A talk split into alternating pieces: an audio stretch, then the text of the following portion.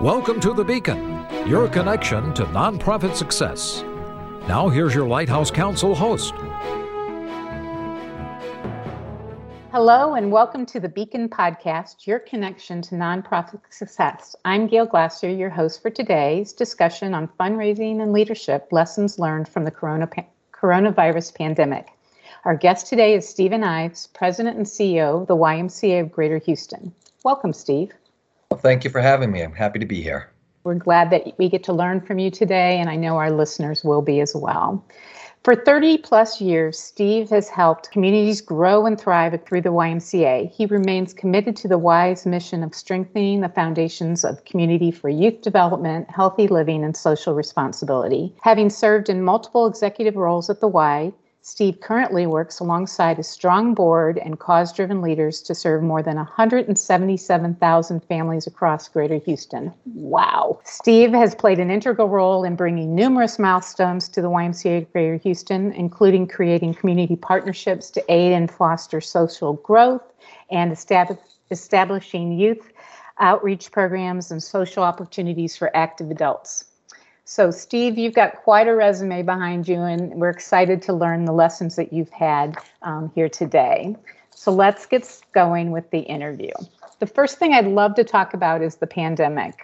Almost two years in, and most organizations are still trying to figure out the issues and disruptions it's caused. What were the greatest lessons the pandemic has taught you as a leader? Trust my gut. I'll start there because I was just talking about this this afternoon how in May or June of 2020, I was speaking to leading our organization in such a way and driving change inside our organization with a belief set that we had been transformed and changed forever, that mm-hmm. this was not a ten, uh, a temporary change in how things are doing. Things it was highly unlikely that membership in our traditional Y programs were going to come roaring back in a short period of time. And a, quite quite a few of my colleagues and other people um, felt differently about it. Felt mm. that you know I might be overreacting, and you know I questioned myself at, uh, on occasion. Like, am I am I being too pessimistic? You know, which is not in my nature at all. I'm an optimist by nature, but my gut was right that this is you know not going to be a short term interruption that what was happening to us at that time. And i'm i'm glad that i believed that and trusted it enough to make sure that we made some substantial changes to our business focus priorities way in which we fundraise etc along the way. And so as it relates to fundraising i think i also learned a lot about not just my Y but the Y movement. We're really good at some things that we didn't really realize. We're really good at food distribution. We we knocked it out of the park in terms of our local Y, but also otherwise across the country, leaning into that need as it was and activating the passion and enthusiasm of our workforce and our volunteers and that people would would be willing to and interested in supporting that philanthropically.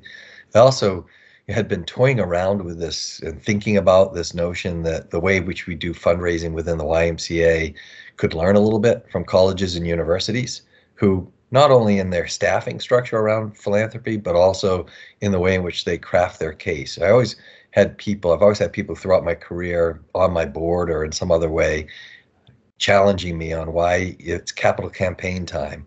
Why why do I have to write three different checks? Mm-hmm. You know, one one for annual campaign, one for sponsorship, and one for a capital campaign. Why can't we just talk about my my commitment this year? And as I have spent more time with people in colleges, colleges and universities, this idea of we got a campaign, we're raising money, and it has multiple components to it, and it still counts as your annual philanthropy if you're a board member or a close friend of the Y.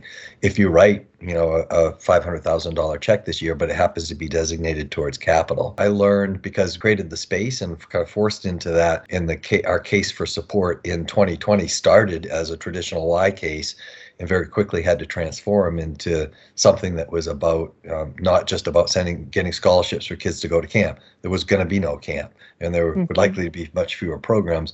What we really were about was responding and reinventing our responding to the current crisis and then reinventing our Y and the reinvent reinvention process had some capital components to it, as well as some program support components and some planning components to it. So, well, I learned that having that kind of a case actually does work, can be done inside a YMCA, and is effective. Wow, there's a lot to unpack there, Steve. But most of all, I love the fact that you said you trusted your gut after 30 years with the Y mm. to not only trust what you knew, but to trust that you had a room to learn and grow and be innovative on your case, whether it's integrated support or your response to the community.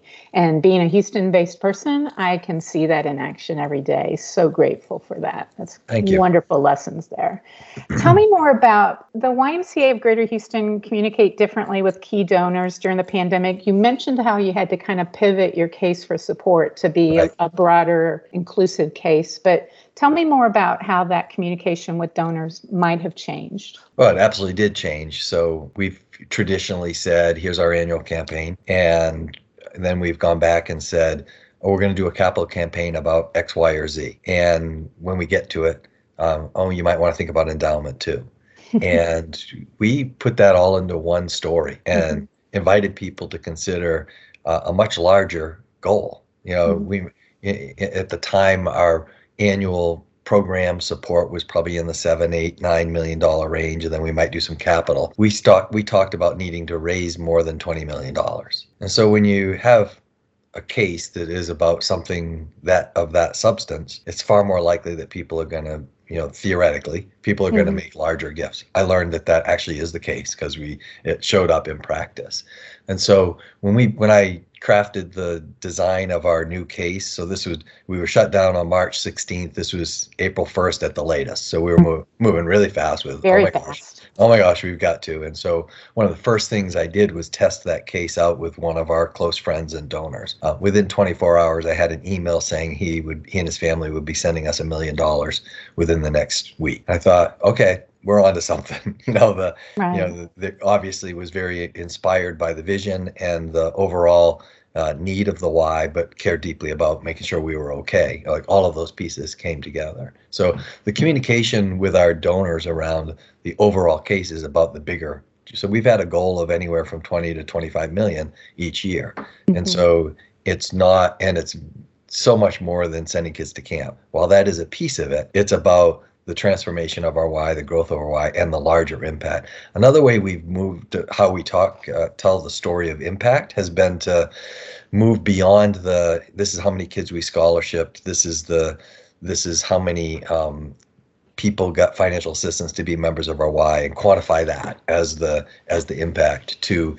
Uh, really evaluating every way in which the Y has impact in the community, whether it's funded directly by the annual campaign dollars or it's funded by our business our, our social enterprise business model or it's fu- regardless how it's funded to really kind of quantify um, what happens in our community because the Y is here and so we began we've begun talking about 27 28 30 million dollars worth of impact um, that we're raising now 20 million dollars towards you know the idea is that we're mm-hmm. getting more impact than what the actual philanthropic dollars are there and that has really resonated nicely with our with our donors. Truly, that's a much bigger case and of community impact is is speaking to not only your current donors but a whole new donor base that right. loves this integrated idea and what's going on in, in one of the most diverse cities in the United States. It's incredible work. Very good lessons there. Thank you. Um, tell me more about the lessons um, from the last two years. Um, what did they provide you in terms of your team?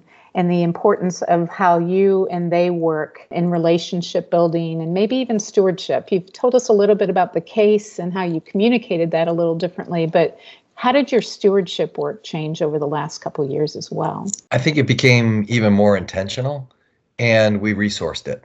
You know, as many Ys, you know, we had, had been operating with a minimal team and I, I just was committed to getting this right during this massive tra- transition transformation because I knew, I believed, my gut told me that uh, now is the time. Uh, on the other side of this, uh, philanthropy is going to be the growth engine for our YMCA and partnerships. And so we have a person on our staff team who was doing multiple duties and is becoming more and more focused on this is in our development department on navigating stewardship. We got a couple of uh, I would say, bright shining stars on our team who just are really good at it. So we're holding that up as examples of what it looks like and what gets valued inside our, our organization when it comes to to you know stewardship is not just about thanking it's also about asking people's opinion. So the example i used at the beginning of asking for opinion good thought leadership and partnership in crafting the case that's part of stewarding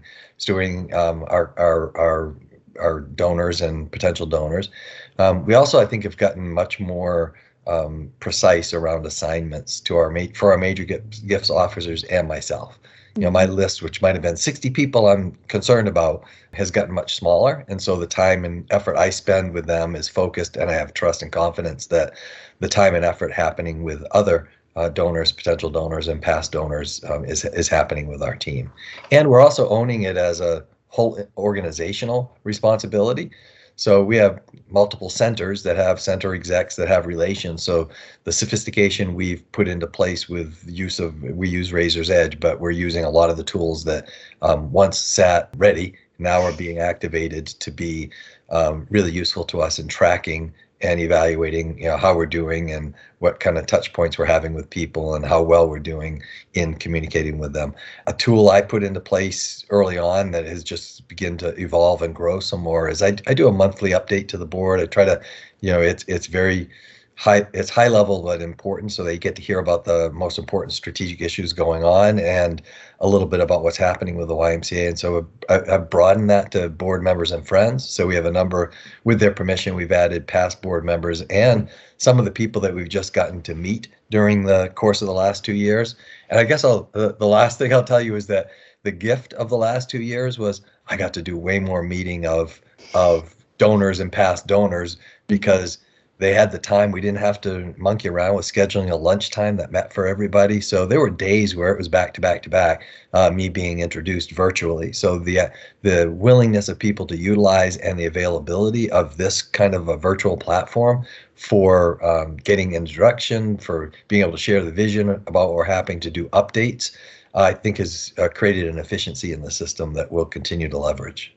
I, I love the fact that you went deeper when in your relationships and you've really resourced the stewardship function to allow that kind of um, true engagement, true advice giving, true um, passion. People can engage in your passion and your vision. That's amazing.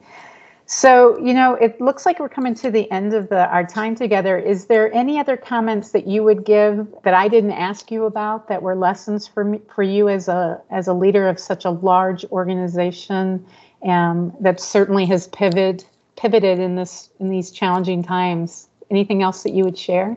Well, I think that you know I, I work in within and for and as part of a movement, a nationwide movement of of YMCA's uh, I think a, uh, an aha realization for all of us, or many of us, especially those of us operating in large urban centers like this, is that um, yes, we can raise dollars mm-hmm. um, in, in a different way than we have in the past. That people will respond to the good work that we're doing in a way we might not have imagined. There's that there's more than capital and scholarships and uh, subsidizing programs. There's this bigger strategic picture uh, as to who we are. And to see that play out, I know you've had some connections with the Y movement also, and it's something we've been talking about for the last 30 years of my career. Mm-hmm.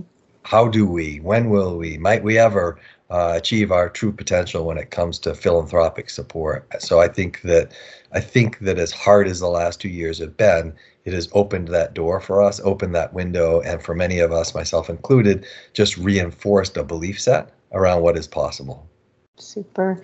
Well, certainly you're an example of the importance of a CEO casting bold vision, but also investing in the resources to do it, not only with his team, but in his own time and effort. And Steve, I can tell you that I'm inspired just listening to to your story and even being familiar with the YMCA Greater Houston. I'm excited for the future that it holds. So, to our listeners, you can connect with Steve on LinkedIn, LinkedIn or find the YMCA of Greater Houston at ymcahouston.org.